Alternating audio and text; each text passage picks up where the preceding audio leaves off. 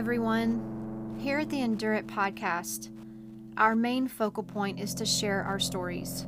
We want to be real, authentic, honest, and encouraging. So many of us are facing hard challenges. Life is hard and it requires us to endure many difficulties. We desire to speak truth in the valley to point you towards the mountaintop. The most fulfilling and effective way to do that is to share scriptures from the Word of God. The Word of God is a living book. When you read the scriptures, they change you on the inside. They become alive in your in your soul. The Bible is called the living Word. We read it and it comes alive. It meets us where we are.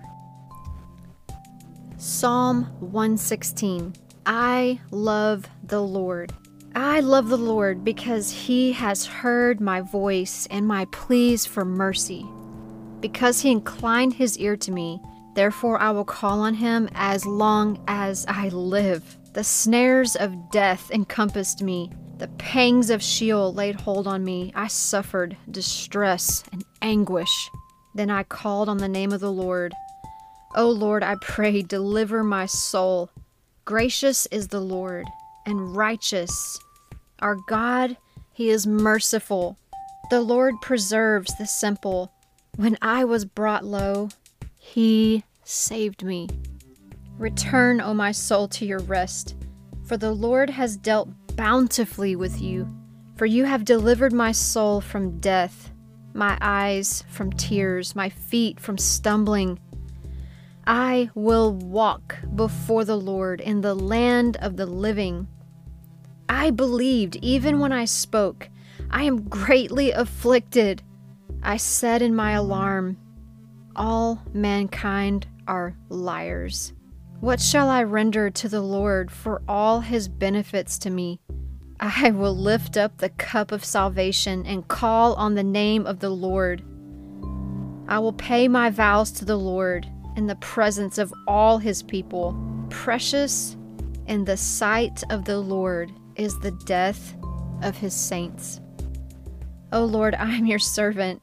I am your servant, the son of your maidservant. You have loosed my bonds. I will offer to you the sacrifice of thanksgiving and call on the name of the Lord. I will pay my vows to the Lord in the presence of all his people. In the courts of the house of the Lord, in your midst, O Jerusalem, praise the Lord. I think these passages are so beautiful.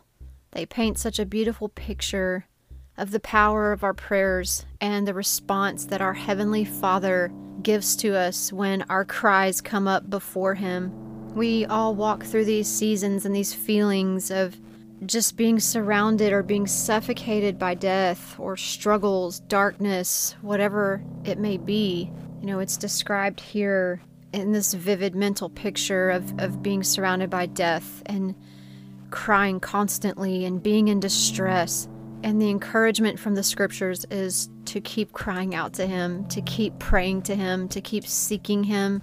And we can keep believing in a faithful God. And there is no other name on the planet like the name Jesus. That is our strong tower that we can run to in difficult times. I find it intriguing where David states in this chapter that he is greatly afflicted. He was able to say that. He knew that that was his reality. He was greatly afflicted, but he comforted himself in his salvation. And I thought that was just so encouraging, so uplifting, that even in the darkest times, the hardest times, we still have the gift of our salvation. We still serve a God who is capable of working miracles on our behalf. And it's it reminds me of what Job said, even if he slays me, I'll still trust him. Basically translated, even if he kills me, I'll still trust in him. Job did not know what his future held. He only knew the chaos that was going on around him, the great immeasurable loss that he experienced suddenly. But Job was able to say, even if he kills me, yet will I serve him. And I hope and pray that that can be your motto. It's my motto at times, you know, even if this brings me to death, even if I don't make it through this, I'm still going to trust him. I'm still going to serve him.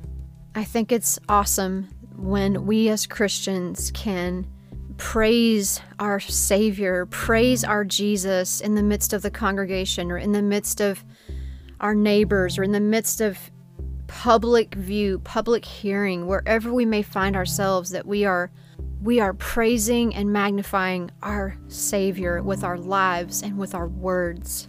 So I just wanted to share this quick session of encouragement. Don't stop praying. Keep crying out to God. Keep pressing forward. Keep trusting that breakthrough is going to manifest one way or another, because that is the God that we serve, that He is the epitome of breakthrough. Keep praying your prayers. Keep getting alone with Him in that prayer closet. Keep going to war. Keep professing out loud the end results that your heart by faith desires to see. Even if our circumstance was to bring us to death, the scriptures tell us that even the death of His saints is precious in His sight.